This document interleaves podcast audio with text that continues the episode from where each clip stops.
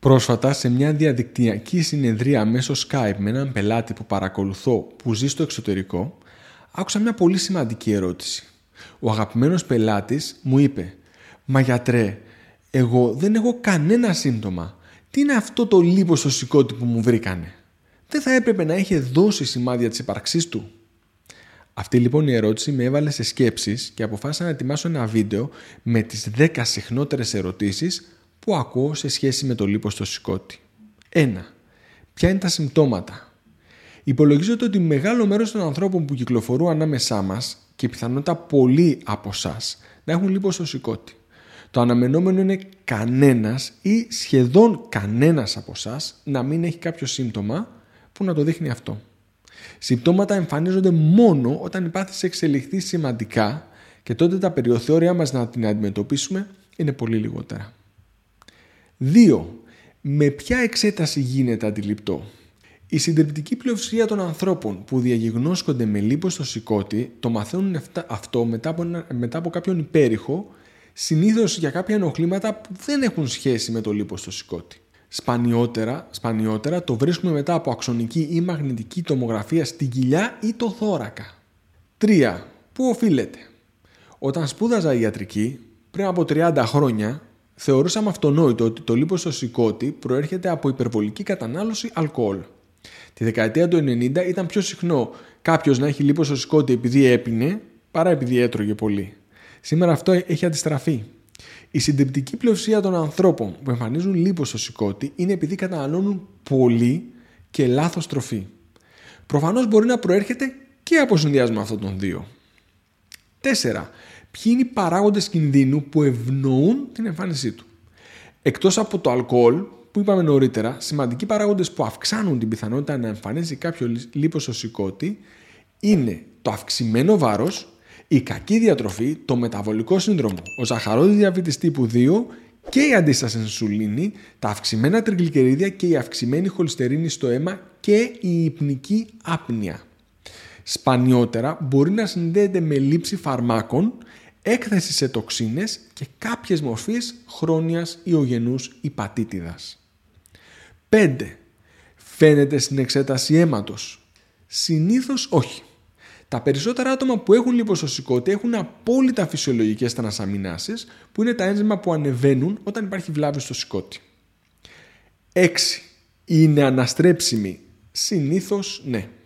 Οι περισσότεροι άνθρωποι που πάσχουν από λιποσωσικότη είτε καταναλώνουν υπερβολική ποσότητα αλκοόλ, είτε έχουν αυξημένο βάρος και έχουν κακή διατροφή.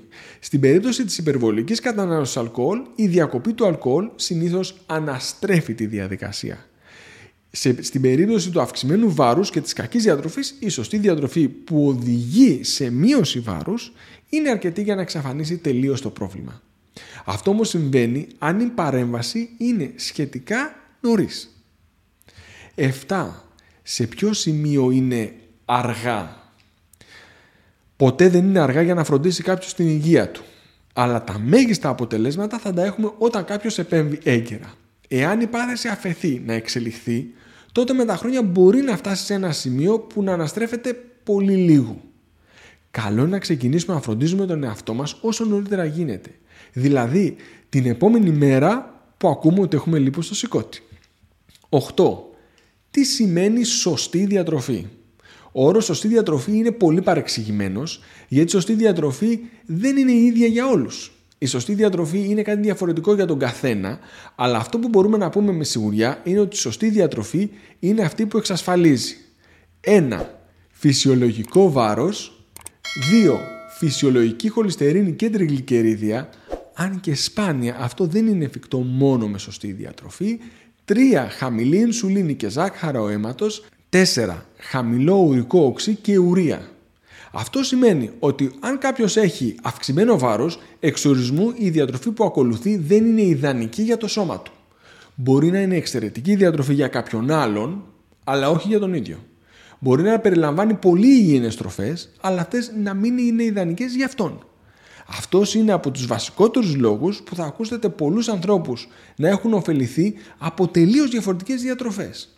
Και μπορεί πραγματικά αυτό που λένε να είναι αλήθεια. Αυτό όμως που πρέπει να γίνει κατανοητό είναι ότι αυτή η διατροφή είναι ιδανική για αυτούς. δεν είναι ιδανική για όλους. 9. Κάπου διάβασα σχετικά με τη φρουκτόζη και το λίπος στο σηκώτη. Τι ακριβώς συμβαίνει; Όλα τα κύτταρα του σώματός μας χρησιμοποιούν γλυκόζη για ενέργεια και τα μόνα κύτταρα που είναι ικανά να χρησιμοποιήσουν τη φρουκτόζη είναι τα υπατοκύτταρα, δηλαδή τα κύτταρα του σηκωτιού. Ούτε οι μύες, ούτε ο εγκέφαλός μας είναι ικανοί να χρησιμοποιήσουν τη φρουκτόζη αν αυτή δεν μετατραπεί σε γλυκόζη. Αυτό έχει ως αποτέλεσμα ότι αν κάποιος καταναλώνει φρουκτόζη σε μεγάλες ποσότητες, αυτή να αποθηκεύεται στο σηκώτη με δυσάρεστες για την υγεία συνέπειες.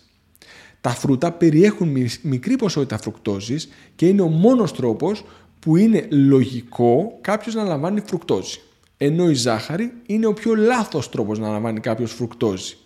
Πολύ κακή ιδέα είναι επίσης κάποιος να καταναλώνει χυμούς, ειδικά από αποχυμωτή. 10. Υπάρχει κάποια τροφή ή βότανο που να διώχνει το λίπος από το σηκώτη; Υπάρχουν κάποια βότανα που βοηθούν, αλλά δεν μπορεί κάποιος να στηριχθεί αποκλειστικά σε αυτά για να αντιμετωπίσει το πρόβλημα. Πρέπει να φροντίσει τη διατροφή του συνολικά. Αυτές είναι οι 10 συχνότερες ερωτήσεις που ακούω στο ιατρείο μου και μέσα από τις συνεδρίες που κάνω από το διαδίκτυο με ασθενείς που ζουν εκτός Αττικής και θέλουν τις ιατρικές μου συμβουλές. Το σημαντικότερο κομμάτι της δουλειάς μου είναι να συνεργάζομαι με ασθενείς και πελάτες που ψάχνουν την ιδανικότερη διατροφή για να έχουν την καλύτερη δυνατή υγεία. Συχνά όμως χρησιμοποιούμε μια σειρά από βότανα που βοηθούν για να, την αντιμετώπιση του λίπου στο σηκώτη και για αυτό το θέμα έχω δημοσιεύσει ένα βίντεο το οποίο αν σας ενδιαφέρει καλό είναι να το δείτε. Εμφανίζεται αυτή τη στιγμή στα δεξιά μου. Σας ευχαριστώ πολύ.